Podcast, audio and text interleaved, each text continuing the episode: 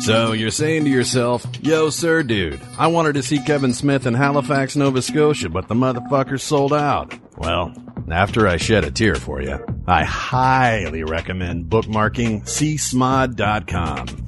That's the place on the worldwide interwebs to see all upcoming Smodco shows, updated with linky links to Tiki Tickets. Say it with me, baby. csmod.com.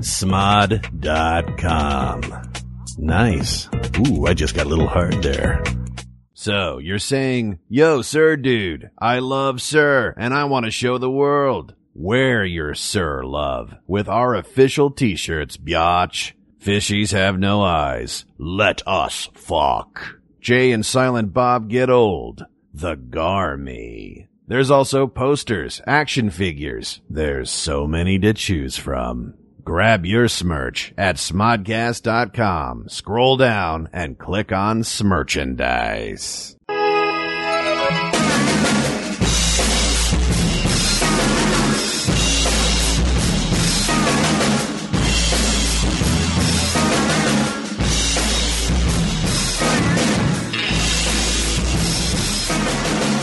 What up, Team Jack? Episode 19.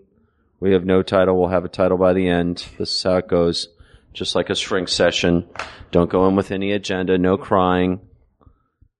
Don't talk about your mother again, Alonzo. Leave my mother out of this. with us, as always, Matt Cohen. Yo. Um, and our uh, special team member this week, I think, continuing the. Um, well, were you a fan, I, or you hit my radar with the whole Team Jack thing with like some post maybe on Twitter or whatever, like, oh, how have I not heard about this yeah, you, podcast you. or something? I saw you posted something on Facebook, and I was like, what? I I had no idea Oh, the right. show even existed. You were Right. like 15 episodes in Right. or something. right. It was like, We're very popular, is what he's trying to say. no, but I mean, I usually know exactly. what's going on in Jack World, and somehow I had. That's missed it. because you uh, finally uh, unblocked my posts. you resubscribed to my posts on your wall on You your weren't Facebook supposed to wall. know. Exactly. um, do you want to give all of our uh, listeners your CV? Have you're have actually the even most introduced- have you even qualified for all of introduced me us. yet? I said Alonzo Duralde. Oh, okay. I wasn't Didn't sure. I? I don't know. You didn't say his last name. I? Alonzo Duralde, who I think kind of looks like I'm looking at him and he kind of looks like he's got a little George Lucas thing going on, doesn't he? Oh, God. Cohen. Fat, fat guy with Am I allowed beard to and say glasses, that? and I'm wearing a flannel And a shirt today. thick, so thick- You got the flannel shirt. Thick Oh. he- head of um, graying hair. of American graffiti. yeah, exactly. Well, With okay, salt Hallow- and pepper, Halloween is taken super care thick of. salt. and- Yeah, Yippee. Um, okay, yeah. So uh, thank you for having me. take This us is- back this is to the beginning. I'm I well no I'm, I'm gonna I'll the be I don't even know what we're talking about. I'm I- I'm, I'm the film critic for therap.com and uh, with my partner Dave White we do a podcast every week called Linoleum Knife where we talk about new movies. Linoleum. Linoleum Knife. That's a good title. It's uh it's a reference to the um, Mastodon song at the beginning of the Aqua Teen Hunger Force movie. Of course, of course it is. It And makes sense if basically, do it. you just you just um qualified yourself for this podcast. There you go. I know. Well, I figured I had to. I had to show my cred early, you know. Yeah. Uh, and I also do a. a I'm, I'm part of a movie review show on the Young Turks Network on on YouTube called What the Flick That's right. With with uh, Ben Mankiewicz from TCM and Right. Christy Lemire from Associated Press and Ebert Presents at the Movies and Matt Atchity, who's the editor in chief of Rotten Tomatoes. RottenTomatoes.com. Not fans of Twilight Saga: Breaking Dawn Part One. I Who? did watch that Oh, episode. all- oh, well, the three of you. So let the record show we welcome I, alternate views. I want to be into I wanna be Casa Condon very here. Clear that I said in that review that that, that this movie was as good as it was ever going to be because Bill Condon directed it. yeah, I don't know. we're, we're Just not want to gonna- just putting that out there. um, but over the years, you've been ev- you've been everywhere. I mean, you've been Uh, yeah, I've, I'm the bad penny. I I used to write reviews for MSNBC.com. Um, Right. I have done film festival work. I'm a, I'm a programmer at Outfest, and I'm a consultant for just the gay uh, Los USA Film Angeles Festival Gay in and Dallas. Lesbian Film Festival. right. And you, are uh, a published author. I'm a published author. I, I've written two books: 101 Must See Movies for Gay Men and Have Yourself a Movie Little Christmas. Did you not do? You've never done a book on movie locations, have you? No, Okay, maybe you should. Uh, You know, I, Maybe you should do a book on gay movie locations. Oh, God, I don't know that I'm ever doing another book. Is From there- gay movies or just locations that are gay? such as let's if I that choose house column is B, totally Matt. gay. No, no, yeah, if I, kinda- choose column I B, kinda- I kinda dug give me an myself- I kind example. of dug myself into a hole in that one. I don't know. Amity Island, kind of quaint, right? It's kind of gay, yeah. Yeah, Oh, her. Um, exactly. I, I, I think I think my next thing I would I, I would write an app before I wrote a book because I, I kind of feel like books are really hard to sell to people. But yeah, you know, if you can do an app and you can update it, and you know that they're literally hard to sell to people when people have no place to physically go and buy them. Yeah, true, and and and Borders little, and gone. little little interest. I mean, you know, I, I guess I mean if you're a Kindle person, my second book is on Kindle, so uh, that was nice. But yeah, generally speaking, it's just uh, unless you are Chelsea Handler or somebody else who has a built-in fan base, there Right. it's really hard to move product on that. Right, right. Um, We're post-literate as a society, I guess. pre what? Pretty doomed. Uh, Um, you grew up where? Uh, I grew up in uh, Atlanta, uh, but my parents were both born in Spain, so I have no discernible Southern accent. Although I do say y'all without irony. but you don't have a Spanish accent either, incidentally. Uh, no, no. I, people think I'm from Ohio or something because I, I have no, you know, but yeah, I don't, I don't have my parents' accent and I don't have the one I grew up around. It's just You're- sort of Thoroughly American seeming. Your guess. parents do have accents. they did, yes, when they were alive. Well, Good job, Jack. Good job, Jack. did I miss something? I'm old, so you know yeah, they are no longer. How old are you? Uh, Go for it, Mary. I will First, be. you call him George Lucas. Now you want to know how old the guy is. This just gets worse and worse. I will. Are be you over I- 50? I, will. I will be 45 in May. Oh, I'll be 45 in like three fucking weeks. Well, Who congratulations. cares? Well, but but both I'm- my parents are still living. True. Well, I, but I'm a youngest. not child. that old. Oh. I'm I'm a youngest child though. Like my oldest sister is 13 years older than me, so.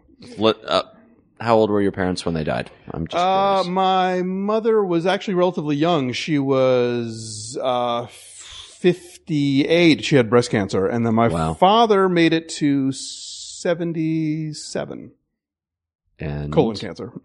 Wow. So Wow. I've already had my first uh, colonoscopy. Oh, I Just have- to be on the safe I have side. not. Oh, 45 is a good time to start. Is it It is actually. That's They tell you that's. generally when scrape, you're scrape, supposed to- scrape? It's Let's not see so what's much- up in there. Not so much scrape. It's, it's that's when they it send the finger camera blasting? up there. No, Oh, no, no, really? no. It's the, the the the whole it's the Katie Couric on TV thing. Uh, Right. but they drug you up. You, it's nice. It's you don't you don't even notice. Is it nice? okay, maybe nice isn't the word. but It's it's not as bad as you think it would be. The worst part of it is the prep. Because you have to like they make you they you have this powder stuff that you have to drink Right. for six hours beforehand, and it is like it is digestive Drano. Like it just everything that was ever in your body comes out, and Right. uh, and it tastes like seawater going down. It's nasty. Um, but you must get a weight loss thing there. No. Uh, I don't know. It's only it's one day of doing it, so you know oh, I see. Wah, wah, wah. it's not like going on the cleanse or Wah, whatever. wah, you wah. know. Um, recreational enemas here in Los Angeles County. All the rage. uh, why not? I'm just going there. So there were a couple of a couple of gay guys I know who actually went and uh, had enemas like within the last Oh, like Five the years or colonic so? irrigation, the whole thing. you know uh, one of those L.A. things that Angelina some Angelinos do, and uh, could be Mar- Marlon Wayans. Or Um, Kim, which is even worse. Should I look? Jack is a Marlon Wayne's. Ah, fuck it. Um, so the creepy weird thing was the nurse who stood there while all this stuff was coming out through the the uh, clear plastic tube Mm-hmm. and literally started giving them dietary advice based on what was sort of floating through the I hear it's like every piece of bubble gum you ever swallowed. really I don't know if that's an urban myth. you or not. truly truly can't digest that gum That's what I'm told, but I don't know. wow I've never done it. wow continuing our overall trend I, of I getting never had a filthier by the episode colonoscopy, but I had to get an endoscopy once, which is tube down the throat. And they uh, they still uh, they make you um, cleanse the day before because if you have any fluids in you, the, it doesn't work. So I had to take Right. like a diuretic and all this junk. The morning of, I brushed my teeth and I swallowed a little bit of water. I woke up um, from the anesthetic with the tube down my throat Yeah. and just started punching people. I threw like it because it's not even supposed to happen. I started choking. You know what I mean? It was like Oh, wow. the worst possible thing to happen. Yeah, yeah, yeah. Wow. So I, I'm not not a fan of the oscopies. Yeah. Well, this is the other direction. So That's what I'm saying. Both There's no I don't gag even- reflex yeah. involved. No, and You as would long as hope, nobody's right? standing where they shouldn't be, there's really no risk of any medical professional bad, yeah. becoming uh, impacted, shall we say? to use impacted, to use an appropriate word. Um, how quickly can we get off this I subject? was going and to where, say, I'm where can we surprised go? got Yeah, I onto was it. going from Mr. colon Sulu. to endo. yeah, yeah. Trying to drive it upwards of the body. Type in a course anywhere. Um, so you grew up in Atlanta, and then how how old were you when you left Atlanta? Uh, The I- Walking I- Dead. I- well, I went to I went to college in uh, in Nashville, which is only a few hours away. At to when I was I, I was seventeen when I graduated from high school, and then Right. um, I moved to Dallas for my first sort of big job after college, which was for a paper that no longer exists called the Dallas Times Herald. Right. Um, and then I moved out here the first time with uh, our mutual friend Robert Abley uh, That's in right. 1992, and was out here for a couple of years, and was starting to get things going as a writer. And then I got a really great gig where I could I was hired as the artistic director of the USA Film Festival in Dallas. In Dallas. That's right. So went back there in '95, uh, did five festivals, and really enjoyed it, and met my partner, and then Wow. moved back here in '99, and I've been here ever since. and tell me what became of the USA Film Festival It still exists as the USA Film Yeah. Festival. Yeah, there's a, there are other film festivals in Dallas, but the USA Film Festival is still the USA Film Festival, and uh, is one of the oldest festivals in the U.S. It turns 42 this year. But sort of has a much lower profile than neighboring South by Southwest in Austin. Well, yeah, I mean, South by Southwest is, but South by Southwest is is a different thing. I mean, the USA Film Festival has always been A like straightforward film festival. a straightforward film festival, and South by Southwest is a market, and It's everything. you know, music and and you know, the Everything. interactive and all that other stuff. So Clashing, it's apples and oranges. Right. Right. Um, do you consider yourself an Angelino now? Then, Yeah, oh, given yeah, all the pretty time much. that you've lived here, definitely. yeah. If you could live anywhere else, where would you go? And Uh, how often do you and Dave White dis- have that discussion? um, yeah, it's funny because you know when we first moved here, he was kind of freaking out just because change is not something that is part of his DNA. He likes Right. stability, and in fact, he wrote a really. I don't know if you ever read his memoir, uh, "Exile in Guyville," about have not. which is about me dragging him to to live in West Hollywood and him wigging out for the first two years. But Right. now he loves it, and um, you know, I think uh, ideally, you know, win the lottery or whatever. Like, I I I would love to go live in in Madrid. really? Yeah, even though I know Spain's economy is a disaster right now, but I have a lot of family there, and Right. my oldest sister lives there, and all my my parents were the only ones from their respective families to emigrate, so all of my cousins and aunts and uncles or whatever are still there. So that that would be a great place to go. I wouldn't I wouldn't mind living in Atlanta, frankly, just because uh, a lot of most of my sibs are there, and so a Right. lot of my nieces and nephews, and you know that would be kind of cool. Um, when your parents went in Atlanta, were they both in Atlanta still? uh, yes, Are your parents buried in Atlanta? yes. Okay. And where's Dave White's family from? And for some reason, I don't know whether it's just me or everybody, or did I pick this up from you? Everybody calls him Dave White. Everybody calls him Dave White. Yeah, Everyone just because, calls him because Dave we have a White. lot of Daves in our life, so you know Okay. he's just he's Dave White. Right. Uh, Dave White was born in New Hampshire, um, but then uh, moved to New Mexico when he was a teenager. Whereabouts? Uh, first to Hobbs and then to Roswell, okay. as he always, as he likes to put it. He lived in Roswell pre X Files Okay. when it was just a big. Well, pit it's of not nothing. fashionable. Exactly. um, and then he moved to Texas, I think when he was like 18 or 19, and then Huh. had lived there, gone to college there up until Right. the point that I, I, you know, dragged him out to the West Coast. And are you guys all chummy with Peter DeBruge? Yeah. Because he's another Texan Yes. but we didn't- transplant, but sort we- of. But we didn't. Peter we didn't from meet him till- Waco. right. We didn't meet him till we got out here, though. Right. Right. The thing about Texas is that if you are of a certain uh, temperament, you know, in terms of certainly when it comes to the arts and that sort of thing, you usually leave. You go to you go Right. to L.A. or you go to New York. Right. Um, and, and and part of it is sort of like I know in Dallas, for instance, if you were a, a Dallas artist, like whether it was a filmmaker, musician, you know, visual artist, whatever, you weren't taken nearly as seriously as if you had gone to New York or LA, succeeded there, and then came back to Dallas. Of course. Then you suddenly had the imprimatur, and you know were you were a real thing. right. Right. Imprimatur might be a good title for I'm- this episode. Imprimatur. I'm actually gonna have to find the spelling, the definition, what language that is. Uh, but I'm down. Episode 19, Imprimatur. Sounds like a Transformers robot. Filmed by, Chris, yeah, Chris- yeah. filmed by Christopher Nolan. Totally. Exactly. That's when he Starring does. Hugh Jackman, Christian Bale, Guy Pierce. It's Gary the kind of thing Oldman. Shia Guy LaBeouf Pearce, can uh, yell. Guy Pierce, We'll get Guy Pierce back in there one greatest day. hits, Michael Caine. yeah, exactly. He needs to- Pacino, Pacino not on that list, surprisingly. With the He greatest needs to hits bring list. Gina Gershon back into the fold, I think. Oh wait, no, sorry, I'm thinking of the Wachowskis. Never mind. Someone's passing through who's not supposed to be here. ah, Marlon Wayans. Yeah, But exactly. He just he was tired of calling. He just came to the house. exactly. Um, so cutting right, r- cutting right to it, Alonso. What have you seen lately that's any good? what have I seen lately? Uh, oh well, I just saw uh, Secret World of Arietti.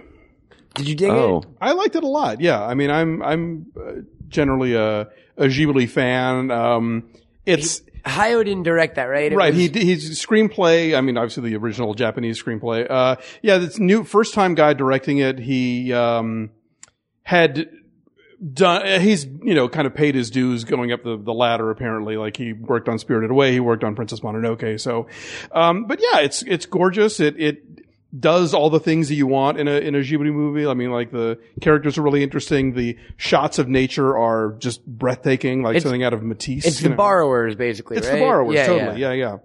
Um, I like. I- Did you love Ponyo? I did, yeah. I mean, it's you know, it's more of a kid aimed Totally. movie. But, I, I but can't. It's, it's yeah.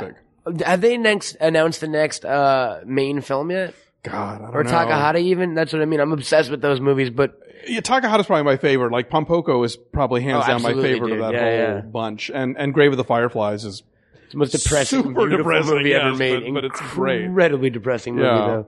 Um, I'm so pissed. I just missed. Like, I think I think I missed the whole thing. It's probably over now. But they, they did that whole Ghibli retrospective in town. My friend at told me the- about that. I, I missed it too. Yeah, it would have Yeah, been awesome. if you- Um, thing I didn't like about that, I have to say, and it's weird. I wonder, I wonder if it factors with their business at all. But they, so the American Cinematheque, which owns and operates both the Egyptian here in Hollywood, which was the very first, if not the first movie theater, the mo- first movie palace built on Hollywood Boulevard Right. by Sid Grauman, who then went down the block across the street and built more famously Grauman's Chinese. Chinese Theater, which is arguably, or not really arguably, the most famous movie theater in the world. Definitely. Um, the American Cinematheque now owns and operates the Egyptian. They also recently, in quote marks, like within the last five or six years, acquired the Arrow Theater, which Mm-hmm. is more sort of streamlined, modern neighborhood house Yeah. on Wilshire in Santa Monica, N- It's not. Or It's is on it on- Montana. I want on to say.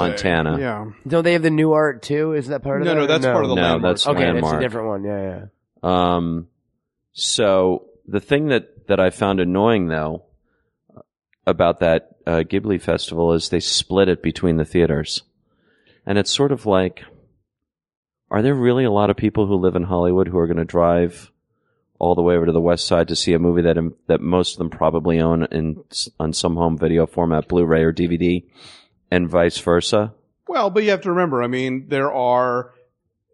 You know, you're thinking You're of- a programmer. You're yeah, I mean you're you're you're kind of thinking that like everybody that wants to see this movie lives on your block. I mean, they've got to accommodate people in Pasadena, they've got to accommodate people in Yeah. Manhattan Beach, you know. So So why not it's- accommodate them separately? Is my point. Why can't we just double that festival and have them? Why Why shouldn't Princess Mononoke play, at here in both, Hollywood as yeah. well as it? No, ideally, Santa Monica. sure, but you know, it's it's the kind of thing where, uh, like I, I know that that it was, it, you know, it, it toured around. This this whole series went to several cities, and I don't think you really got to pick and choose. I think basically it was like you had to you had to go all in, Right. And so I'm sure they were like, all right, we these are this is going to be 20 time slots. Do we do we take 40 time slots because we're showing everything at both theaters or do we divvy it up? And so I'm, I, I think I, I could see from a programmer's perspective why it would make sense. If you've got two venues, you know, divvy Yeah. them up and try and figure out, you know, may, maybe you figure out which one's going to play better in which neighborhood or you just sort of randomly, you know. Do you have a sense that the Egyptian here in Hollywood is not doing as well as it did pre? Um, or it's not the thing that it was when the American Cinematheque was being run by who was their famous? uh, His name escapes me. By Dennis Bartok? or- by Dennis Bartok. I, Do you know, think I- there's been a decline with the? I don't know the internal workings enough to be able to point to anything. I mean, I, it's weird. 'cause, I mean, I, I like to go periodic. I think they do a- a Mhm. lot of really incredible stuff. And, you know, it- it's like with anything else. It's, you know, with New Beverly or the Cine family or whoever. Sometimes you go and it's packed and sometimes you go and there's, you know, 15 people. Sometimes you do still go to the Egyptian and you find it packed. Yeah, I've, I've been to some Okay. stuff that, yeah, you know, it just kind of is. And I think, uh, you know, they, they do really well. I, I think that repertories become less of their bread and butter and it's more about, you know, when they do like the recent Irish cinema, recent Spanish cinema, those, those Right. things they do with the consulates where they bring in these foreign films that don't have U.S. distribution and it's sort of your Yeah, one will shot never to be see seen them. here in any format, really. Be- I mean, they're Yeah, not they even- want to sort of get a they're not even DVD going to come out on release. DVD in region one. Exactly. Yeah. Yeah. So I think that's probably uh making up a bigger share of their thing. I mean, repertory is really hard to sell now because of, you know, it's just, you know, do you stay at home and press one button and watch something on Netflix or do you Totally. like get in your car and, you know, to go see a thing? It's Totally. you know, it's, it's a tricky sell. And I, and as somebody who's about to launch a series at, at Outfest, you know, hopefully in the near future, that's going to include a lot of repertory. That's going to Do be, you want to talk about that? uh, not yet. What would you like to say about it? it's in the planning stages, but it will be What else would you starting- like to say? it will be starting soon, and uh, I hope it will be awesome. It's not another one of your goddamn um, gay Christmas movie film series, is it? somebody little asked. gay- Somebody thought that my second book was about gay Christmas movies. I'm like, that would be a pamphlet at best. That's hilarious. That would be like Home for the Holidays, starring Jodie Foster, or s- That's a directed Thanksgiving by movie. Jodie Foster, and you Yeah. would even then you would have to decode it. Exactly. Yeah. I mean, Robert Downey Jr. does play a gay guy, but that's about that's as Right. much as you get. I mean, there- Right. there, are a few like sort of gay Christmas indies, but I'm not really crazy. I, I- in the book, I even sort of make the case that like if you're a gay indie filmmaker, make a good Christmas movie because that's a niche that is still waiting to be you know Right. filled. There are there are some nice tries, but no one's really nailed it yet. Um, what is the venue, or are you not allowed to say for your series? Uh, I can't say yet, but Okay. we'll be announcing it soon. Good, not DGA. No. Good. But that Eh. you know we'll be we'll be doing Outfest. Yeah, Summer Outfest there, is married to DGA. I don't know. There's something I don't know. I, I think it's a great I'm venue. churlish. You are churlish. This is true. As a another general, word I'm gonna as a look- general rule, Episode 18, Episode 20, 19, or yeah. whatever. Churlish. Churlish. Episode 19, words I don't know. or just call this one churlish and primator. And Churlish and primator. Um, have you seen anything lately mainstream that you've that you've gone for? Uh, um, I will not descend into Oscar talk. that's fine by me. Um, I you know I, we were talking about Chronicle before, which I, I, I apart from the framing device of the whole first person camera jazz, I, I thought was really entertaining and uh, Right. you know clever and and and you know kind of a new take on some familiar material. Yeah. And I, I guess I liked Women in Black more than you did since I didn't leave. Yeah. Did you I don't walk? know. You walked out. Yeah. It was just you know it was Friday night. It was the end of a long work week for uh, the person I live with, and um, it was atmospherically shot. I said to him, the double bill. Speaking of repertory, the double bill uh, for that movie at the New Beverly will be that plus the Del Toro produced remake of Don't Be Afraid of the Dark. because they're sort of twins. Those two movies, they're both Neo haunted very house. misty, All gothic. atmosphere. Yeah, I found the the um the Del Toro remake a little more interesting visually, just because it really did seem to be aping in a way that sort of Dan Curtis original from the '70s, which is like, oh my god, I can't believe we're swimming in these waters again How- and like referencing this is aesthetic. Totally weird. How but was Radcliffe in uh, a non Harry Potter role? he's good? He's Yeah? good. He's got chops. He's a he's a He's got chops. He convincing- doesn't have much to do. He's convincing as an adult. Yes. He he gives good sort of like haunted, you know, drawn. It's convincing as a father, which is a little. Did he play a startling. father? That's Yeah, kind of father- Yeah, to a Father to a boy young who is child. not in, in a crib either. By the way, to Yeah, a kid like a who's somewhere four-year-old between. kid, and, you know, the wife dies in childbirth, so he's sort of like "Mm," about it, you know, and Yeah. and really pulls that off, yeah, you know, which is obviously the I I didn't see the br- his his how to succeed, but you know that that character is obviously a lot more yeah. buoyant, you know. You'd got to think out of those kids, he's the one most poised to probably be able to, right? I don't think Rupert Gint's gonna. We're gonna be seeing that dude a lot, do you? Probably. Well, or you'll we I- won't be seeing them a lot, but they'll be They seeing them a will lot on over there British on TV, movies that don't yeah. don't get exported. Well, I, yeah, I was going to say because I think I think he's got a real future in comedy. Rupert Gint, Rupert Grint, yeah, Like, I, Grint, Gint, I think uh, Grint, yeah, Grint. fucking Gint, yeah. I, I could see him doing stuff with like the um, the Mighty Boosh guys or something like some of the sort of the Right. young, the up and coming British, you know, comedy folks. And Missy just announced that she's stepping into a horror movie too. She's been doing a bunch of stuff, and then uh, she was in my week with Marilyn. yeah. She was fine. You Right. Not much to Dra- do. Draco's been popping up and sucking in movies every once in a while. He, like I love Planet of the Apes, but he that kid was terrible in it. I thought, Eh, he, he wasn't. I- Rise I was, of the Planet of the Apes. yeah, I was he was either in here that? nor there. he was like the ba- he was um the bad guy's son, kind of. He's the one who gets to you. say, "Get off me, you damn." He dirty gets the apes." line, yeah, yeah. Wow. I'll tell you the one. But who, whoever thought that what's his face that that Neville Longbottom was going to grow up to be such a hottie? Dude, every girl, every Who is chick he? in my life has been saying that over the past month. Like that Neville, the um the real chubby one from Harry Potter, uh, with like the the super nerd like Messed up plant teeth. kids. Yeah, He yeah. is now like smoking hot. Really? Yeah. In what? Uh, just in life, like I've seen, like Oh. there- there was there was a meme going around. It was, Gossip like, some- blogs or something? It, it was It was some this red meme, carpet yeah. picture, and it was like him and Radcliffe and the the Draco kid and Grint, and the caption was like, "Who would have thought that Neville would become the hot one?" You know, Huh. Hang on, I'm gonna have to Google this. he needs proof What's his name again?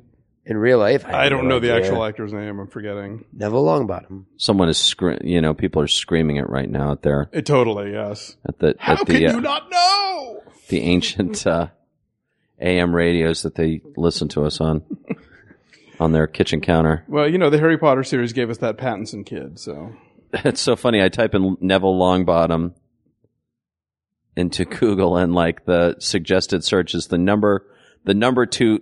The first suggested search is Neville Longbottom actor. The number two is Neville Longbottom hot. I knew it was going to be that. Neville Longbottom Wilf Wizard. I'd like to fuck. this is the story of how Neville Longbottom got really fucking hot. All right, I'm pushing on this, so to speak. And, Amazing podcasting. that's what he said. Oh, for fuck's sake, come on! It just takes you takes you to a bunch of crap. Hang on, I'm gonna have to go to a better site. We'll vamp in the meantime. There was Uh, a there was a guy who played like one of the older kids in one of the early movies who was pretty attractive, and he had like this great double entendre name. I'll give the straight male perspective. Uh, Flor Flor Delacour, who was also in In Bruges, Uh huh. she wound up to be super gorgeous, and I think this Luna Lovegood girl is going to be incredibly attractive. I'm not can see into that, I'm not yeah. into Hermione. Really? Wilting under your cigarette smoke, Matt Cohen. No, it's all right. Uh, Look, it's all the way over there, Matt Cohen. It's like the mist. yeah. the fog. What Um, people who are fascinated with behind the scenes on Team Jack should know that really on the team the only smoker is Matt Cohen, because I'm a dirty, disgusting bastard. the camel toad. I hate myself. And um, we never make you leave the house to do it. Don't walk out on the balcony or whatnot, unless our guests are like allergic or have a strong aversion to it. It's a very it's a very conscious. But neither Condon show. nor I are the type of people who are like, dude, you know, we'd really appreciate it if you not cut up that black tar heroin on our coffee table and shoot it into and yourself. I appreciate it because that's the only way I Could can. you Get use my, really- a use a coaster. that's the only way I can podcast. So yeah, everyone knows that trick of the trade. oh yeah. Okay. The guy who plays uh, uh, Oliver Wood in the first one or two um, Oh, Harry Potter movies, his real name is Sean Biggerstaff. well, Now that's a name. That's almost better than Benedict Cumberbatch or whatever. Yeah. But this- Yeah. it- it's much pornier. exactly. Like Biggerstaff. That's like that's a Falcon video name. exactly. A bigger staff.com. um,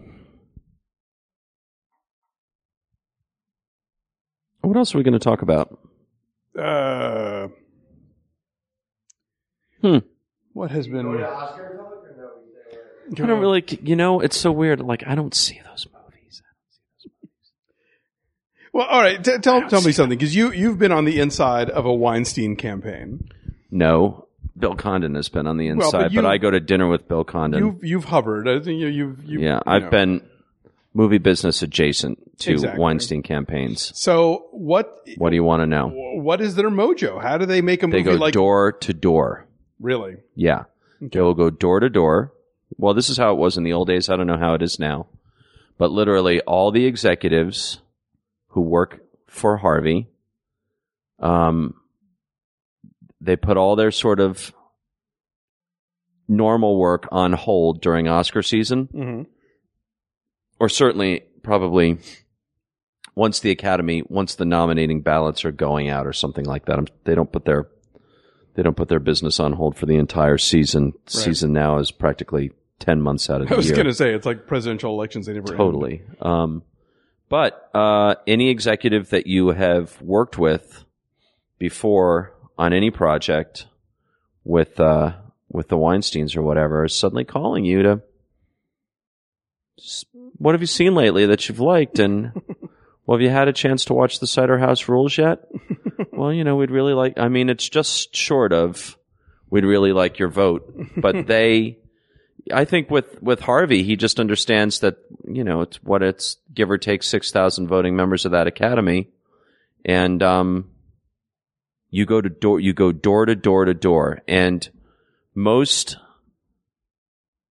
uh, awards consultants or heads of marketing uh, who are driving the Oscar campaigns for the studios or the so-called dependent divisions like Fox, Fox Searchlight or Focus Mhm. will not stoop to that level. Hmm. And sometimes stooping and stooping I gets you the fucking win. was going to say, is it stooping if it works? It works.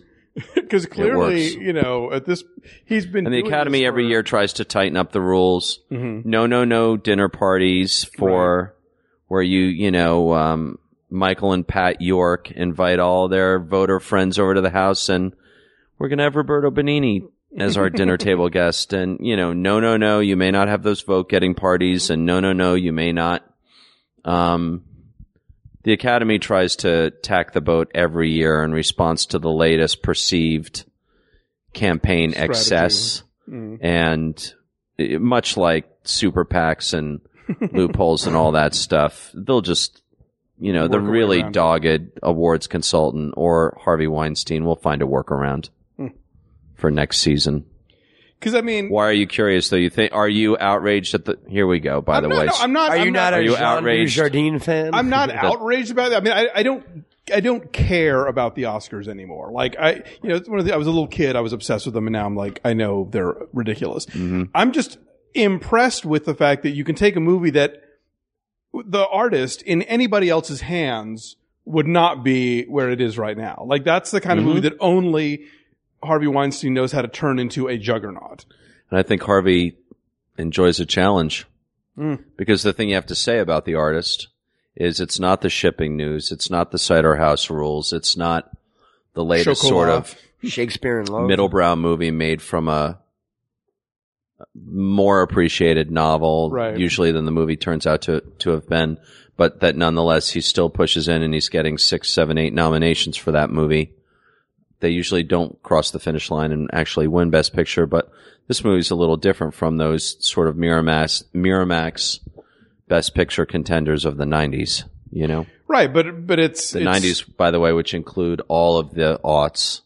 I've lumped them all together. It's like Well, from '95 to like the Mir- 2012. the Miramax- It's all just now. Thirty year decade. like Miramax tricade. Weinstein versus Weinstein Weinstein, right? I mean, uh, Yeah. but but like I mean, King's Speech last year, same deal. You know, like Social Network was you know had won every single critic's best picture, Yeah. had you know, which is the unstoppable thing, and then he stopped it. You know, Yeah, but here's here like the general rule of thumb, and Condon is obviously like a huge, huge, huge, huge student of Oscars, or always has been. Mm-hmm. Then he met Damien, who you probably heard us talk about on a previous Bashir. Bona. Oh, okay. Inside author of Inside Oh, right, Oscar right, right. recently Yeah, Ah. yeah, yeah. passed away. They were best friends at Columbia. They stayed tight all these years. S- I mean, Bill is really, you know, I'm some. I, I wouldn't call myself an authority on Star Wars necessarily, but it certainly is versed in Star Wars or Star Trek. Bill is versed in way, way, way, way more versed in the Academy Awards, right? Interesting. And basically, hate to say, but one of the simple rules of thumb is if it leaves you a little cold at the end, it's probably not going to win. Brokeback Mm. Mountain Yeah. versus Crash. When you hear anecdotally from Academy voters that eh, it didn't quite move, it's like you know what the the picture that is maybe a little a little less rarefied, a little less refined. It's certainly won fewer critics awards, The gut punch you but it's a want. bigger hug, right. and that sort of sends out to the world just a better message about movies in general is probably going to win because that's good for movies. Right. It's good for business. Although I don't, I mean, I, I yes, that that all sounds very true. I don't, I don't know that that's what got in. What that's what put Crash over Brokeback Mountain because I think a lot of people, I think people who like Brokeback Mountain, you that's a movie you cry at the end of, you know, Mm, Yeah. if you're into it. But I think that I know that a was- lot of people who didn't cry at the end of it and wanted to. Hmm, okay. Isn't that interesting? Versus Crash, the big sloppy. Oh God, Yeah. Th- that was the movie that one that that was the year that Once and for All ended my interest in the Academy. Me too, Awards. because I hate cr- I hate that movie. That's, that's such a terrible, Yeah. terrible film. yeah. you know, it's one. it- it- you know, Cured you, huh? I, I would I would have been You stunned. took if, the cure. Pretty much, yeah. I would have been stunned if Brokeback Mountain had won because my favorite movie of the year never wins, and that actually was my favorite movie that year. Right. But for it to lose to Crash, Yeah. that was like, okay, we're we're done, Yeah. done. Uh, this is, you know, But you know what? That's a liberating, that's a good liberating point for you in your life where you let go of your, Yeah. your interest in tho- that sort of horse race, which let's face it, aside from whatever in the grand scheme of things, tiny voice you have through your tiny outlet, right, and even the New York Times gets lumped in with a tiny voice and a tiny outlet when it comes to an Oscar campaign. sure, You, uh, uh, aside from your tiny voice in the fray, you um, picking a pubic hair off this microphone, Nice. Matt Cohen. What's up? Um, What you happened can't during affect episode that eight? race. That's a wampa hair. I have a wampa rug now. Is it really? Yeah. It's a wampa hair. Yeah. I'll take it. Um, you can't affect that race. So why? why be invested? Yeah. Yeah. And and the other thing about it that we- it's funny because like this year on What the Flick, when the nominations came out, we sort of talked about it, Mm-hmm. and none of us could remember who won Best Actress last year. Like literally, Hello. our producer had to look it up The online. great lesson of Oscars. yeah. We all care so I'm passionately. still trying to think right now who won Best Actress last year. I have no. there you are.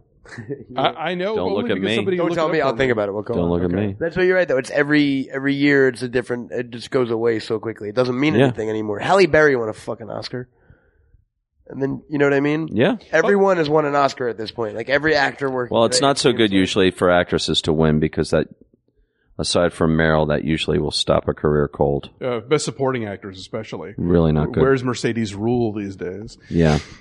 Uh, I, well, it's funny because you know, I my, my the joke I used to always be like, I would always say, oh well, you know, if you're a director, wouldn't you rather be on the list with like Hitchcock and Kubrick than with you know uh, Directors Mel, who Mel never Gibson won and Kevin one. Costner? And this publicist I said that to said, oh, but Hitchcock and Kubrick wanted one really badly, yeah, they did. and I was like, okay, Yeah. well, all right, fair enough then. Everybody wants the big hug. yeah, and it's also I think if nothing else, it ensures that your obit will start with you know Oscar winner. Oscar winning, Oscar winning. Yeah, exactly. We've said it before. We'll say it again. That line, probably the only line of dialogue that I remember from Superman Returns. I'm sure it had something to do with Kevin Spacey and his band of villains. And It's like the Oscars. Nobody remembers what you won for. They just know that you won. You know? You know, and I think it was Katherine Hepburn who was credited with this. I don't know if she actually said it, but that the right people win Oscars, but rarely for the right performance. Yeah, I'm sure that's pr- mostly true, right? Yeah. Although it is Acting-wise, also a certainly. generally held truth that the Academy does not, some really usually give out obvious lifetime achievement awards in the form of statuettes for performance. Usually it's, it's a little more sophisticated than that so that people going into a, going into your Oscar party betting pool or your office pool thinking that, well, he's going to win or she's going to win because they've never won.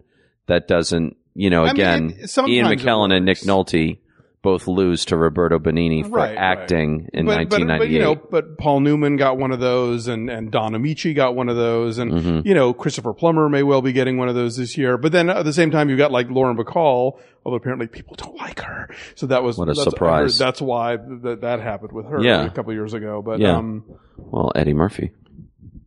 case in point, Hey, uh, where where does uh where does the one that lives here live? the Oscar Mhm. down in his office. Mm.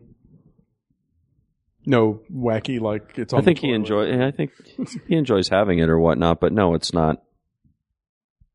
Well, I mean, it didn't hit me. He's in the lying. Face as that I There's walked in the shrine front built door or around it. anything. There's No, there- halogen there it lamps. wasn't really on isn't. a pendulum, and you know, s- didn't No. strike me in the forehead. so. No, They, ha- they hire a man to hold it. His Yeah, name white is gloves Jacques. He on. lives downstairs. Exactly. White gloves. It's like Downton Abbey. um. So there we are. I mean, we fucking went there. We, We went ended to up the with Oscar a fucking thing. Oscar show. Sorry. Shit. By the time this airs on Wednesday afternoon, then we'll be exponentially closer to the Oscars, which are Two not weeks. this coming weekend, but the week Right, following. Sunday week. Yeah. We could always just say that you know, episode whatever, This is episode the 21 Oscar now. show, No, yeah, yeah. or whatever. Do you God do? help Have you us. ever done? Do you do the Oscar polls? Do you find yourself? Uh, Nope. no, never. Nope. What about you? I'm a notoriously bad prognosticator. Like one year I got lucky and won like the party pool because I think I was the only person that picked Anna Paquin. But Right. generally speaking, like uh, famously in college when I was the film critic for the campus newspaper, we did like a whole contest Right. where you know your people would send in their votes compared to mine, and I lost to everyone because I predicted a color purple sweep, and that didn't really go very well. No, it didn't. How do you feel about that movie in hindsight? Um, I know what's wrong with it, but I love it anyway. It's, it's like we talked about this a lot when Warhorse came out because I hated it and Dave loved it.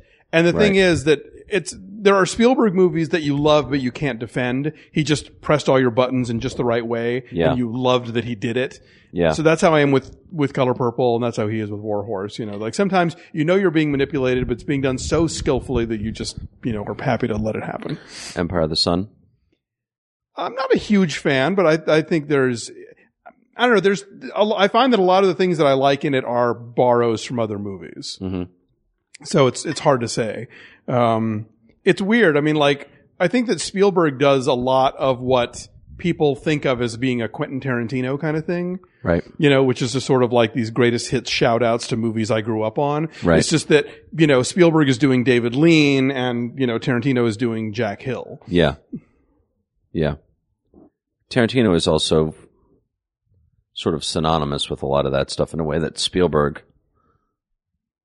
I don't know. Uh, Spielberg it's weird. didn't I mean, want to be. Doesn't want to be. Didn't. I don't think he ever really wanted to be quite out, out in front of with these homages. No, no, no, no. I think they, they try, they play their cards closer to the vest. But when you look back at like how people perceive the, that sort of film school generation of the 70s, Yeah, the movie brats. Yeah, so-called you know, movie a lot brats. of it was about you know, I mean, you know, Star Wars, obviously, you know, from Yeah. the Hidden Fortress and Sure. you know, twenty other films. Which is a that things Kurosawa came movie, from. folks. That Star Wars is mostly based on. Um, you know, so it, it, I, I think it's been something that's been going on for as long as as long as uh, Hollywood's been around long enough for there to be like subsequent generations, basically. Right. You know, there were there were people who grew who grew up watching Howard Hawks movies and grew up watching Hitchcock and whatever else, Right. and then they in turn turned into their stuff. And you know, I guess you know, then you start you start seeing indies that are sort of second generation regurgitations basically like Right. you know this is my view of you know david lean as seen by Right. steven spielberg you know sort of thing Right. so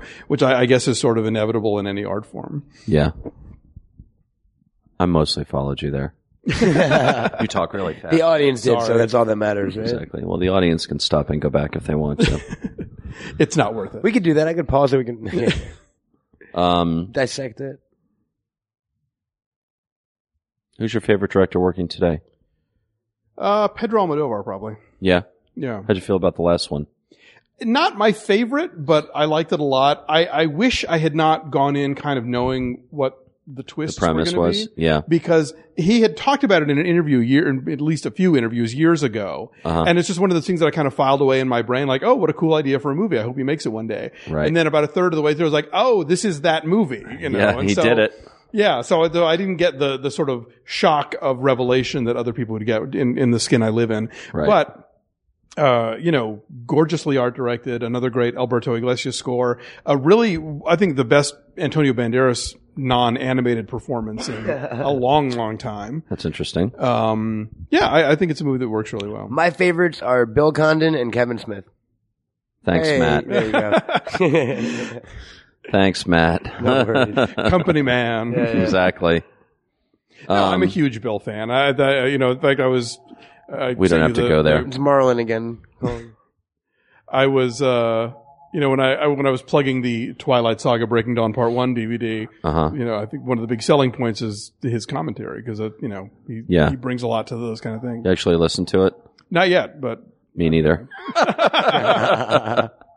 it is funny reading like fans, but also sort of DVD critics or whatever re- reacting to the commentary in a Yeah. way, and it's sort of like, oh, really? He said that? oh, good. Oh, finally, explain why there are no deleted scenes on the disc, so I don't have to keep tweeting about it. You know? Or have your team of 20 fans tweet about it. 20, What's that? 20 helpers. yeah, my, the Team Jack ladies, exactly. really? Jesus. Um. What else? It's been n- not a non-eventful week in my life, pretty much. Um, no, it's I don't I know. saw Chronicle. That was it. I like Yeah, that. Uh, I know, we I got saw- Netflix for the first time ever. yeah, Yeah. Not again non-eventful. Like just- Netflix, like real and ex- Netflix. yeah, like real Netflix. Netflix in the mail, Netflix, not no, no, no, Netflix no, no. online. Instant online thing. Yeah, Instant yeah, yeah. I don't online want is what you discs. I'm not waiting for anything. Yeah. right? It's cool that's the though. thing about it. Once you've got Netflix Instant, the idea of having to wait two days for a disc to show up in the Mm. Maniacal. mail Unthinkable. just seems like oh, what the horse and buggy? I What just is don't need this? to see it. Like I wanted to watch Streets of Fire. It wasn't on there. All right, I'm good. I can watch a thousand other fucking movies. Did you really want to watch Streets of Fire? yeah, it was the first thing I tried to watch. But my Because first, tonight is what it means to be young. however, my second, What's up? my second choice, Rumble in the Bronx, was I on could dream there. about you, Alonso. Your second choice is what? Rumble in the Bronx. Jackie Yeah, Chan. First you know, where the Ameri- where the Bronx is surrounded by snow-capped mountains. Mm-hmm. Is that true? yeah. It was because it's Rumble in Vancouver, but that title didn't That's roll off the hilarious. tongue quite so well. Why the fuck did you want to watch Streets of Fire? I've never seen it yet. I told you. That's not a good reason. I, I saw a trailer. It looked cool. Is it not good? Uh, I've think heard. it's a I've heard cool- I think very it's a good cool things idea. about. I've heard I'm very- not a fan of it, but I Really? know it has a cult. I mean, there are people who are. does it super have a into cult? Oh yeah, There seems to be a generational cult of dudes in like their mid thirties who are obsessed with that movie. it pops up like it- Really? it, like it'll be uh, midnight at the New Beverly every so often. Huh.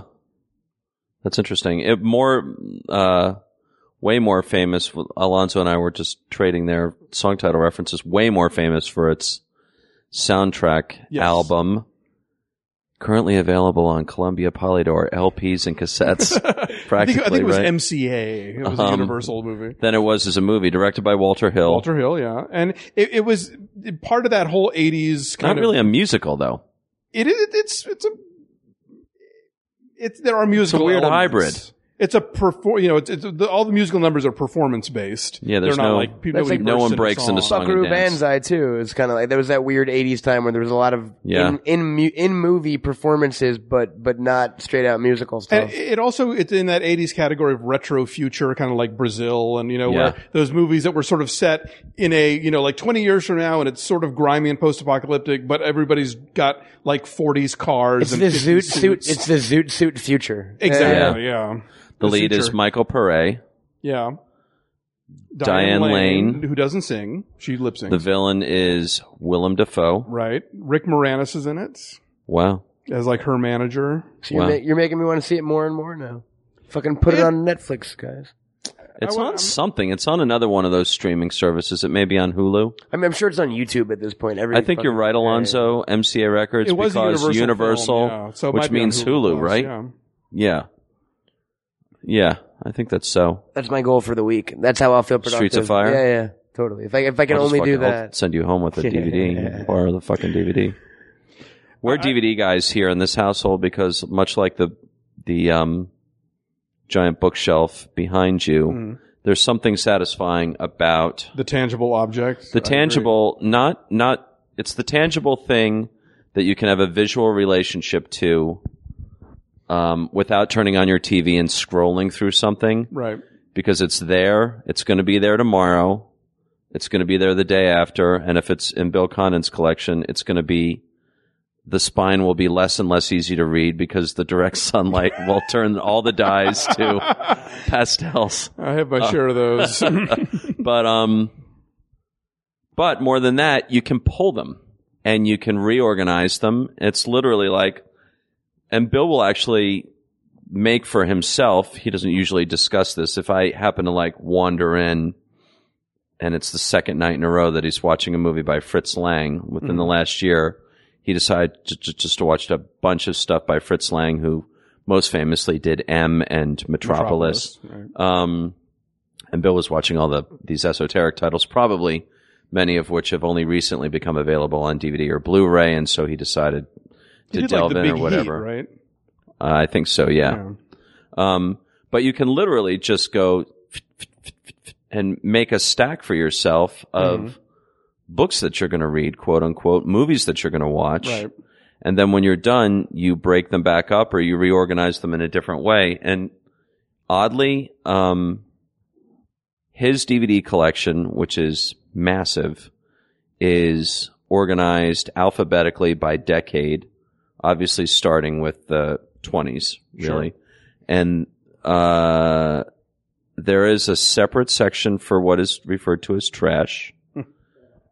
um, TV stuff like miniseries box sets or TV series box sets are on their own as well. And there's a big fat section of just musicals, movie musicals. Mm.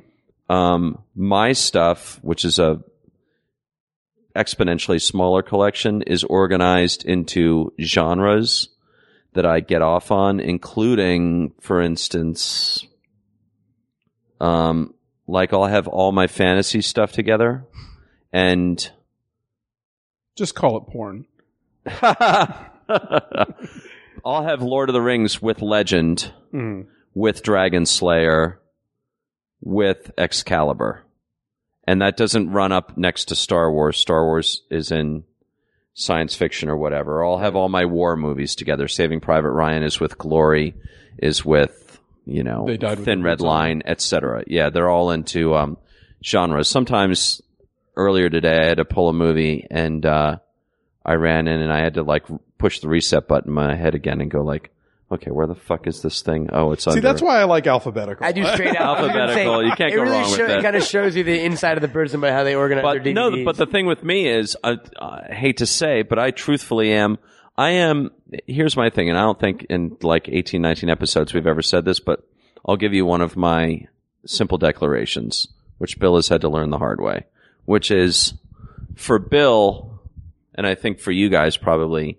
I don't know about you, Matt Cohen, but I'm pretty sure about you, Alonzo Duralde. Yes. You guys are interested in movies. Yes. See, we all grew up on movies, right? Sure. but now there's a hundred plus years of movies. Right. And with the advent of home video, which didn't exist when we were kids and came Yes. into existence when we were Teenage. teenagers, suddenly now movies that you couldn't see unless you just happened to be up at 1230, you know, Dun, dun, dun, dun, dun, dun, dun. exactly Um, on the late late late show or whatever um, now all of these library titles since that since that moment really in the mid 80s all of these titles owned by all of these studios have been coming out in one home video format replaced by another replaced by another and um,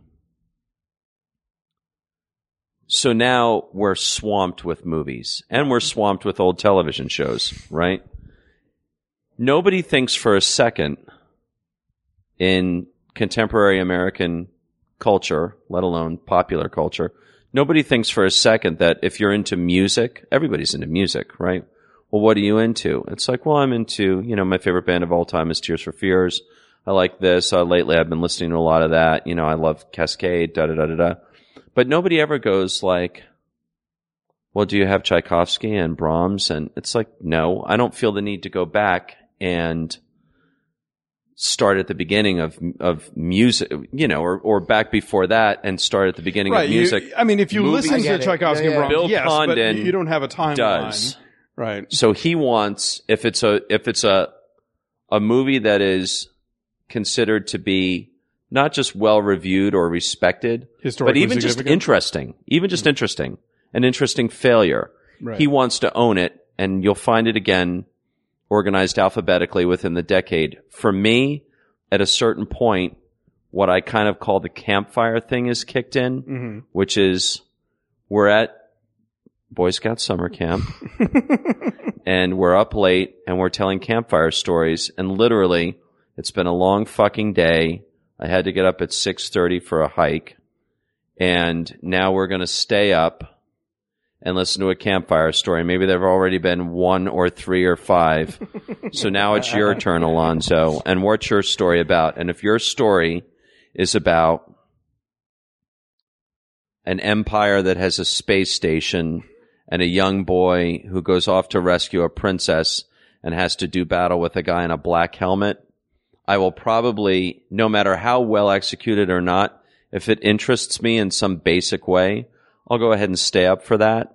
But if it's about the disintegration of like a Danish couple's wedding, I don't care how important it I'm is. with you. Yeah. I, I, d- I don't fucking care. I used So, to. The laundry list for me of best picture winners that I haven't seen and I probably will never see because I really don't care about those genres. I would rather watch Vision Quest where Matthew Modine is a high school wrestler who's trying And to Madonna sings "Crazy for You." yeah, and it, and he's banging Linda, Linda Fiorentino, Fiorentino. or whatever. Um, and not because I ever had the hots for Matthew Modine ever. Let the record show, or Linda Fiorentino. or Linda Fiorentino, or Or Madonna. Madonna. But um, I would rather watch that than the English Patient. I don't care that English Patient won Best Picture. Well, yeah, but again, we're we're back to the Oscars and how they don't really mean anything. It's like, yeah, But a I- lot of movies, But but no no I I know what you mean because like there are there are movies that that you feel like you should see, but then it's like when the when push comes and there are a to shove, lot of those every year. do you want to plop down on your sofa and watch it? You know, and, and Yeah. that's the thing. Like I've probably seen, I've seen the Apple more times than I've seen anything that Ingmar Yeah. Bergman ever made. And Well, that's, how about which have you seen more, The Apple or The Room? Uh, probably the apple, but it's kind of a toss up. um, Okay. but you know, uh, like for example, when I turned 40 five years ago, um, a bunch of friends, Four years ago, sweetie. five in May. Yes, but not yet. okay, fine. Four. He's, round, he's rounding up. hold on to that with your fingernails.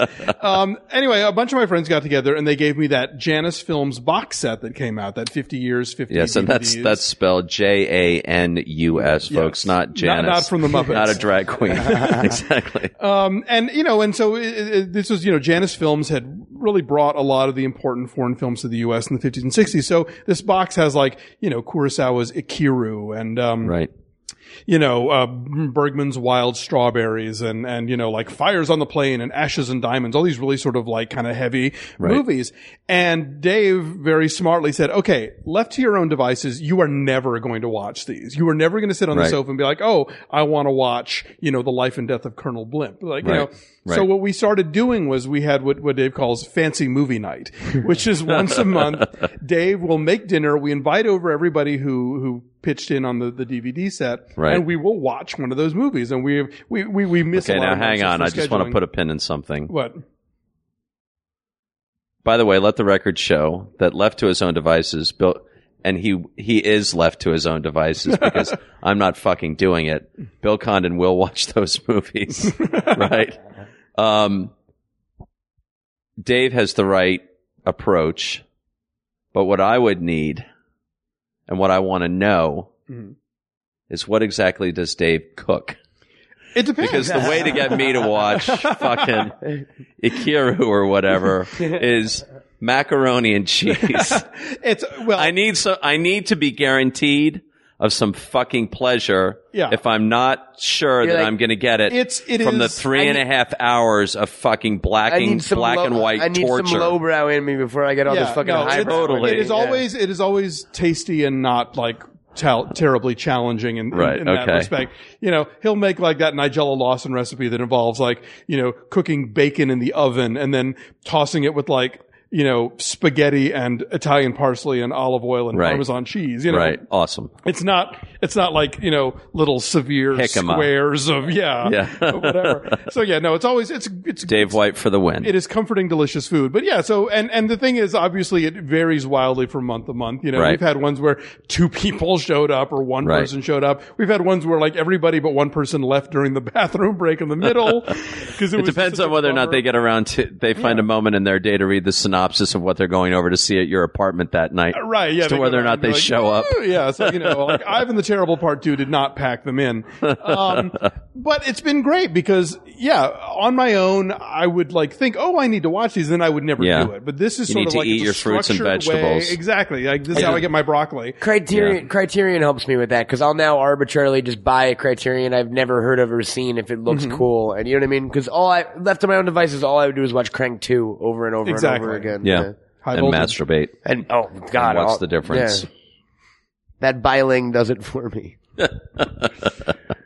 Um, I feel like there was a point in time, and Bill talks about this, where you could keep up with movies. He's also got a complete collection, thanks in part to me and my diligence on Amazon, of Screen World, Ah, one volume per year. Every movie that received theatrical distribution in North America during that calendar year as meticulously recorded by Gordon Willis with a black and white still illustrating. And yes, he usually did have the Academy Award winners for that year. right. But um, again, after the advent of home videos, stuff started going straight to video. Good, s- some good stuff. Yeah. How do you keep And, up with you know, that stuff? international cinema opened up wildly. Unbelievable. I mean, like Peter Bogdanovich, I've read interviews with him from the early 70s where he talks about how he had seen at that point like 80 or 90% of every movie that had ever been made. Mm-hmm. You know, uh, like he would, you know, apparently back before he was a filmmaker, like Jerry Lewis would let him use the, his screening room at Paramount and he would just go run movies all the time. And Yeah. so he caught up on all that stuff. And yeah, that Right. was the last period where you could actually have seen And you could, yeah. a, a, a quorum of all the films that had ever been made. Now it's Definitely. impossible It's impossible.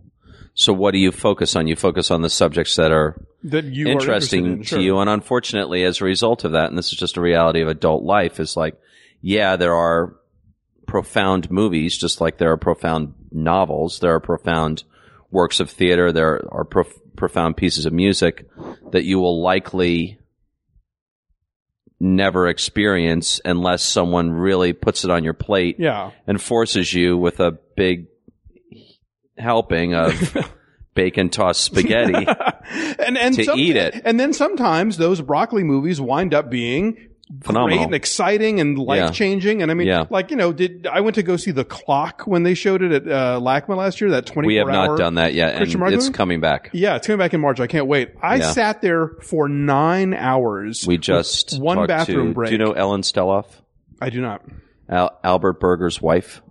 And who's Do you know that? who Albert Berger is? No.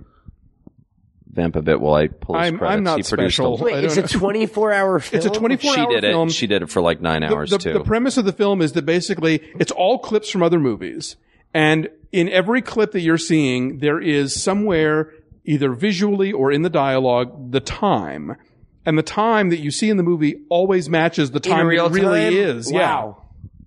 So like you're watching it at like I, I started watching at 4:30 in the afternoon, and at five o'clock there were all these eh, clips of people like punching out at work and you know driving home, and then at six o'clock there were clips of people punching out at work and going home, and at seven o'clock same thing, and then like midnight there were all these shots of like you know uh, clock towers and stuff striking Wow. midnight and but even at like 2.13 in the morning there would be scenes where like the phone rings in the middle of the night and you know the, the alarm clock says 2.13 and yeah i mean obviously it must have taken just an army of editors to put this together but it's 24 hours long and and yeah i, I, I was there for nine hours i went to the bathroom once and i was captivated because it just becomes this thing where not only you're sort of fascinated to see like what movies you recognize or who you know what people and films you recognize but you just it, it becomes this sort of endless not suspense exactly but you're like what's what's 433 going to be like what's Yeah. what's going to be what's going to be the 434 clip you know Yeah. and uh, yeah I- i could have stayed longer i had to get up for a screening It's a great thing about living in Los Angeles or New York, York London, or- Paris, a yeah. city where that would get something like the clock is we do get those things. They do come to the art museum here. yeah Yeah, it's whatnot. just- Albert Berger, just to circle back around because Oh, I right, never sorry. like to leave loose threads. We ran into him and his wife going into the woman in black the other night. Um, him and his wife, that's correct. Produced King of the Hill for Steven Soderbergh, Oh. Election, Oh. The Wood, Pumpkin, Cold Mountain, Bee Season, Little Miss Sunshine, Little Children, Hamlet too interesting mix great guy, wonderful, wonderful uh, woman, and she was she was the latest. Now you're officially the latest. You've taken the mantle. But yeah, but it's like you, you Uh, urging hear, us to go to you the hear clock. twenty four hour movie and you just think like, uh, so you know, Warholian experiment. well, you just dip in, I, I started at four. but most people don't dip in with the expectation that they're going to be dipping out nine hours later. Yeah, I didn't really know how it was going to go. I didn't know if I was going to like maybe leave and get dinner and come back or Yeah. something. Yeah, I started watching at 4:30. Like I said, one bathroom break and then at 1:30 I was kind of like, okay, I could keep going, but I Yeah. really got to go. And it was for the for the evening it was packed. It was the Yeah. kind of thing. It was at the Bing Theater at LACMA and it was literally we're sort of like like they wouldn't let two people in until two people left. like right. every seat was accounted Yeah, for. it's interesting. You've And not then- heard about this, my no, friend? it sounds amazing. It's a Yeah, sensation. I would Yeah. definitely do that. And then, yeah. like by about one o'clock in the morning, it got very empty. And I remember reading on Facebook, like Hadrian from Cinefamily went at two a.m. yeah, And he was like, you know, when the diehards showed up, and what's it was, awesome. it was very Yeah. empty, you know. So this time they're doing it in March, and I think it's from noon on a Saturday to noon on a Sunday, which means back at LACMA, yeah. So I have to go. LACMA I have to- folks, I- Los Angeles County Museum of Art on Right. Wilshire Boulevard in the Right. Miracle Mile. So I have to go at noon, watch four and a half hours, and then at four thirty I can go take a nap or Right. eat or whatever, and then go back at 1.30 a.m. and pick up. Where Can I give you a recommendation?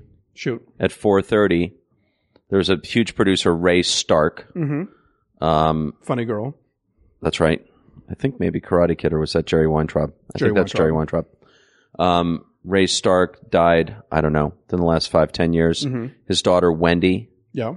has just opened two restaurants in that central plaza. Oh at right, over by the LACMA. lampposts. and One stuff. is called, unsurprisingly, Ray's, Mhm. and the the space adjacent to it is called Stark Bar Right. Mm-hmm. really, really, really nice. Hmm. Good food, indoor outdoor seating on the plaza there at LACMA by the historic street lamp um, Installation. installation, and kind of not necessarily right now in February, but when the weather gets a bit warmer, by even by Los Angeles standards, like a great place to eat outside and people watch, Yeah, I, I went especially to on a weekend night. I went amazing. to uh, a I went to a dinner there once for uh, uh, Dawn Hudson actually when she That's left right. Film Independent to Yep. go. Were you at that? Bill was I there. was not at that dinner. Bill Okay. was seeing Dawn this week. Um, anyway, it was very nice, and it was uh, Runs the. She's the director, executive director of the the academy, now, now. Yeah, replacing Bruce Davis. right. Right. But yeah, so I, I yeah, I, I may I may do that. I mean, obviously it's Yeah, that's Okay, where you I'll have- go. I'll I mean, have it's nine that's hours what's to great go, about so- LACMA is now they have two great restaurants yes. right there. Yeah, and then you know we've got the Broad, and there's yeah, a whole lot of stuff's Absolutely. happening over there. Yeah. And I, I I guess during the day is with the, there's all those food trucks that line up. Yeah, on which Wilshire is as its own well. other Los Angeles. Um, uh, other cities have the food That's truck becoming a culture the thing way now, we yeah. did. That start in Los Angeles. I, I, L.A. or New York or maybe kind of simultaneously. Yeah. I think LA because New York always had like Mr. Softy and like the the halal trucks and shit like that. But they, I don't think they. LA definitely started the gourmet like the banh mi Trend. and the, the Korean Can you barbecue. guys? Coke Um, truck and all that. Kogi. can you guys? This is of interest to me, and my friend Adam Cook has only just gotten into this. My uh, Keith Clark has also gotten into this. Can you guys do like five or ten minutes on this for our listenership who don't live in Los Angeles or don't live in a city like New York or As far as the food truck scene, Food truck? food truck culture, in case you may not have heard of it out there. Yeah, like, it's- well, I just mean, like- explain it to like if you people. watch if you watch Happy Endings, uh, which is set in Chicago, one of the characters there has started like a steak sandwich truck. Um, it's I think for a lot of Didn't exist five years ago, yeah, right? no, it's a No. relatively new phenomenon. It's become sort of an entrepreneurial thing for restaurateurs, where if you don't want to invest in the brick and mortar and the staffing and all the things that are involved in opening a restaurant, Right. you can have kind of a lean and mean version where it's a, a food truck, basically. You know, like the kinds that those sort of roach coaches that you see pull up at you know construction sites where they usually would just have sandwiches or tacos or Sure. whatever now you can find them that have just like anything imaginable. Like in LA, there's a there's a buttermilk pancake truck. There's a there's a, a an architecture themed ice cream truck, Cool House. Cool House, Um, the Louis B. Count, Named after Rem Koolhaas. yeah, Right. and all the all the flavors are named for like famous architects. Hilarious. Um, you know, there's there's a like I said, there's a banh mi, these There's a Vietnamese tapas sandwiches. truck. There's there's literally I think there's like 400 trucks in yeah, you, operating you in the name LA it. area Any now. kind of sub, you know, and like, you know, and sort of hybrids like Korean barbecue tacos, you know, or right. uh, Southern. Yeah, southern, southern, Southern fried, fried. chicken and like, you know, banana We saw a pudding. lineup over right across Hmm. from one of the gates at Universal. They were all lined up. And is do you often see them all lined up in a collective like Yes. that? A lot of times, yeah. Like like like, like I said, I think on Friday afternoons They all do park Wilshire together. Boulevard by over by by LACMA. But then sometimes, like they all tweet so that you know where That's they're the gonna only be. way to follow them. They tweet every day. You can also book them out. Like when we had the Smod Castle, we used to have food trucks. Almost Uh-huh. Yeah, no, every- I remember every that was night. one of the highlights. when- Yeah, yeah, and No, I mean that was that was an added bonus. It was- it thing was of definitely- going. Yeah, no, You knew totally. there'd be it's definitely food fun trucks for there. me. Um, but I, I've noticed that they've started like uh, a lot of gas stations or parking lots now. Like one night a month will turn it into like a food truck thing where they invite like eight or nine trucks down. You know what I mean? Yeah, or like if They you go to rent something it like out. LA Art Walk, there'll have there'll be a thing where like six or seven will park in a circle, and Right. you can kind of pick and choose what you want to do. And, there, and there's also the giant ones where it's like every tr- like, there's that thing down um downtown LA. I forget what it's called, but it- oh yeah, the, the, the, it's like a big sort of it's culinary like a uh, thing. convention of all the trucks. So it's like 60 trucks in one day. And I, Sixty. I went to go buy, dude. There were people lined up for like eight hours. Yeah, to it's get into bananas this. trying to get into one of those. I didn't even- I drove Tom by Ford, I and- know, has yeah. tried to go, and it's just like it's too crazy. Not, Tom Ford, who we need not to have on famous this Tom podcast. Ford, our yeah, friend Tom not Ford. Tom Ford, the designer slash movie director slash our Tom Ford, who knows how to button his shirt. who's a Um, visual effects producer. Yes, Uh, Um, No, but they're really they're really cool. And um, and aren't there certain if you follow them there are. through their tweets? Aren't there certain blogs? I say there are that websites consolidate that that amalgamate- information? Yeah, exactly. And and and Do you there know what they are? And Twitter, I don't not off off the my top head. of my head, it's been But a I'm sure if minute. you Google LA food truck, you know, right. like uh, or New York food. They have truck. Or apps. food They have truck, or wherever it is apps you that are. like aggregate all the trucks into one thing, so you'll see where every truck is every day. You can click it down like that. You know, Right. I, I know another place where they tend to, to gather is uh, on Sunset Boulevard, where like CNN and Amoeba are. tons of Um, times. Right. On a lot of weekdays, they'll Mel- go at lunchtime. Meltdown Comics usually has one in, in front of it most nights now that they have the Nerdist Theater thing. Uh, And the Nerdist, by the way, we're well over an hour now, but that's what's great about podcasting is who gives a fuck.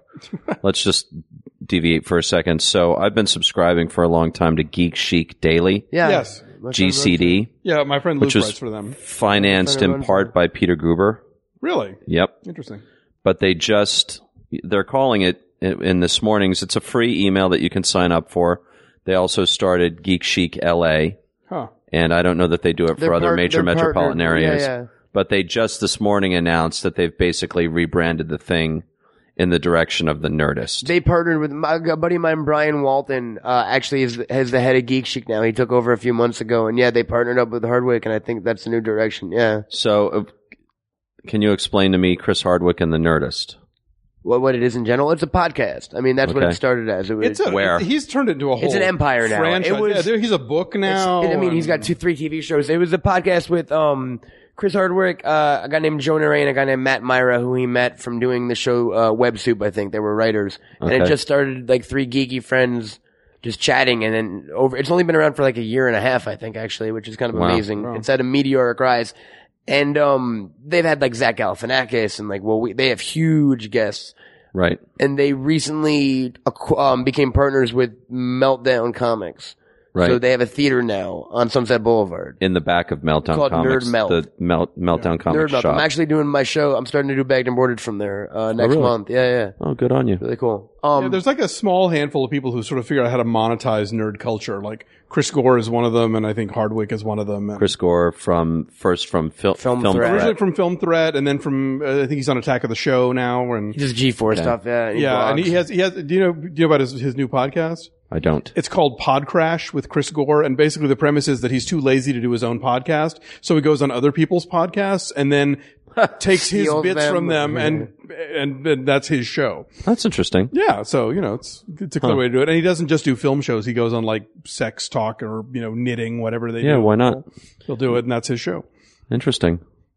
Okay, so so now that Chris Hardwick and the Nerdist have parked at Meltdown Comics, a food truck is also parked in front of Oh, wait, Meltdown Comics. Like every because they have shows almost every night. well, then over they're, there. they, yeah, so they know there are going to be It's that people there. same- Yeah. Yeah, so yeah, in the daytime they go to where the workers like are grabbing lunch, and then at night they go to night spots where people are gonna. They're always by that Right. hustler, that hustler building on Wilshire. Is it the hustler building? Uh, Larry Flint's the actual yeah, yeah, the hustler Flint- Flint headquarters. Publications. they're Yeah, always Flint parked. Out, they're Publications always on- parked outside of that thing. I mean, interesting. yeah. Oh, interesting. There's a few Mm-hmm. spots. um, L.A. and you know, and, great and some city. of them are awesome, and some of them are not so great. You know, it's like anything else. But Hmm. What's your favorite? Alonzo, Alonzo, like myself, is a foodie of the middleist order, I would you. guess. I was right. wondering where you were going For with that. instance, this motherfucker, irrespective of the fact that I've been getting up at six thirty in the morning and pounding the Mount Doom Trail at Runyon Canyon, and Hmm. then going for an hour and a half with my fucking trainer, Alonso shows up I'm your enabler. with food because, quote, I'm from the South and that's what we do. we don't show up anywhere empty. He shows up today with a six pack of San Pellegrino, pronounce it Pompelmo, I, I guess so. It's the but it's grapefruit in Italian, grapefruit whatever. soda, and check this, Matt Cohen, What do we got? I'm seeing. I'm seeing him back. Here we go. petite éclair, Oh, he brought out the petit eclairs. um, They're, I'm well aware. chocolate, dark chocolate dipped European biscuits, They're delicious. Well aware. and You're welcome, by the way. oh shit! Hostess fucking ding dongs. You're set now, dude. I come correct. You're set. Are you gonna have any of this shit? I would. I will share some if you guys want. Try all our delicious varieties of trans fats. Um, When so the podcast ends, the hostess party. Alonso and I begins. know how to rock the roadfood.com for Exactly. the Um, best buttermilk fried water buffalo in South Carolina. So what's your favorite? What what are your um, I top have two or not three been food to trucks? a bunch of them, but like you know, I, I went to the Kogi truck, which is sort of the first of the biggies, and I don't know if that's sort of fluctuated in quality, but when I went, it was great and it was really tasty. What's and the cuisine? it's basically it's Korean barbecue, but in burritos and tacos. Okay. Um, and you know, and I'm not a big fan of kimchi, but they managed to sort of work it in into a way that uh, that worked for me, and it was Okay. spicy, and you know, like in a burrito with the pork, you know, it was great. Right. Um, I'm trying to remember because there were a bunch that I went to when we used to go to Smodcastle, and I'm forgetting now which ones they were. But like, I've had some really good sliders from some different trucks. Right. Uh, I've had some good banh mi, those those those Vietnamese pork sandwiches. the grilled cheese truck is pretty awesome. I've always wanted to go to the grilled cheese truck. I've never had. And I grilled hear- cheese truck is So great. how is there's it a shaved possible that ice there's truck only that I hear one is grilled great. cheese truck? That makes no sense. because they're called. uh, They were the first. I mean, it's there's a called the few, grilled but cheese it- they're- truck. I mean, they there were- may be other trucks. They that were do one of the grilled cheese, originals. but- um, there's a place. There, uh, there's a meatball truck, which is amazing. oh, nice. There's a bacon truck. Uh, lardon, I think it's called. Oh. Bacon flavored Yeah, lube. yeah. You can't go wrong with it. Well, that's no, just bacon flavored bacon. Even you won't go there. Bacon flavored Uh, You and lube. Dave White, no bacon flavored lube on the nightstand. I don't really see the point of flavored lube. I kind There's of a feel whole like- st- there's a strip of bacon floating in the fucking bottle, dude. Yeah, are you serious? I'm not kidding. That's fucking awesome. It's bacon. Yes. But now, wait, Bacon but lube. doesn't wouldn't isn't doesn't bacon fat like wear away latex? I mean, wouldn't that be sort of counterintuitive? Isn't it oil? if Where's it- the latex? Yeah, Is, why is- is lube made of latex? What do I know? no? If you're u- usually if you're Oh, if using you're using lubricant, a it's condom? with the He's condom. implying The safe condom is sex. made of latex. Yeah, hang on, I'm looking it up. How about bacon flavored lube for dogs? Just kidding. bacon flavored condoms. Sausages. So the moral of this episode is go out there and get yourself some bacon flavored sex. Bacon flavored sex vodka. accoutrements, folks. I've had bacon vodka. It's good. I have bacon toothpaste. Yeah, J and D's bacon lube. Go hog wild in the sack with bacon lube. Lord. They also make baconaise and bacon salt. Yeah. Bacon flavored lube, what every sex pig needs for a sizzling good time. That's the thing. Imagine the, the smell once it starts heating up, as it were. Uh, that could be kind of disconcerting, or it would just distracting, if anything else. Have, have you been Have you been to Short Order yet? To what burger? Short Order. Short order, no. It's Nancy Silverton's burger place that opened at uh, at the farmers market. Is that the Grove? Yeah, I live right. I saw that. I live Yeah. right by there. It's The like place next was to next to Dupar's. it Okay. good? Really great. Yeah. Really? And, and I'm you gonna go can and you tonight. can get it to go. Like you don't have to go in and sit down. Interesting. But they when you said lardon, it, that, that's they have a they do a kind of a pork burger that's called. It's that. awesome. Umami does that with the manly burger or whatever with the, Oh, yeah. the bacon lardons and uh Is Umami LA only two? yes. I think it is. As of Umami now, they burger. are. Ah. Yeah, but they're, but they're- there's- U M A I, I M actually think I. it's, uh, I think it's starting to spread out. I think uh, that I think Miami maybe actually or now New that I York. Or think is it, about I, it. I, Yeah. I read somewhere that it's opening in other cities. And always ask if they have the cheesy tater tots. Yes. because they're not always on the menu, Yes. Uh, but sometimes they'll make them for you anyway. And they're and they're awesome. This- There's the one opening in the Grove too. Really? An umami burger, yeah, right. And the all The green. cheesy one. flavor. You always ask for cheesy flavored tater tots at Umami Burger. yes. This pod, this episode has just justified its existence. Actually, there it is. Episode cheesy 19. flavored, cheesy, Cheesy- Cheesy no, tater just tots. cheesy tater tots. Cheesy tater tots for Come the on. win. Who wouldn't listen to that episode title? That's it right It there. does sound better than imprimatur. Um, I Alon- wasn't going to be able to spell that or remember it either. I'm not going to lie. I smoke a lot of pot. Alonso, you're on Twitter. yes, sir. Uh, a Duralde, A D U R A L D E. On Twitter, do you have any other um, Uh, URLs, and, sites, uh, anything um, that you uh, want to You pimp? can follow the Linoleum Podcast at Twitter at linoleumcast at linoleumcast, and we have a we have a Facebook page, and you can read my reviews at therap.com, t h e w r a p, and what the flick uh, has its own channel at YouTube.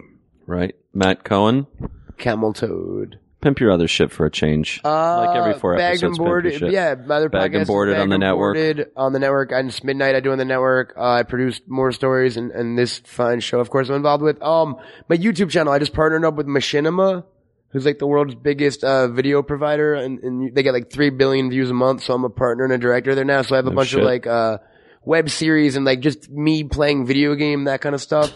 so if you go to youtube.com slash Cameltoad Productions and uh, subscribe, I'm doing a lot of video content these days. Awesome. Yeah, yeah. Team Jack on Facebook. Look us up. Look for the illustration on Twitter, Jack underscore Morrissey. But mostly, I'm tweeting lately from Team underscore Jack, where we answer all your sizzling hot bacon flavored Breaking Dawn questions. Now for Breaking Dawn Part Two. Bacon Dawn. Um, Greg Yolen is not with us. He's answering Bill Condon's phones today. He is Greg Yolen on Twitter, Y O L E N.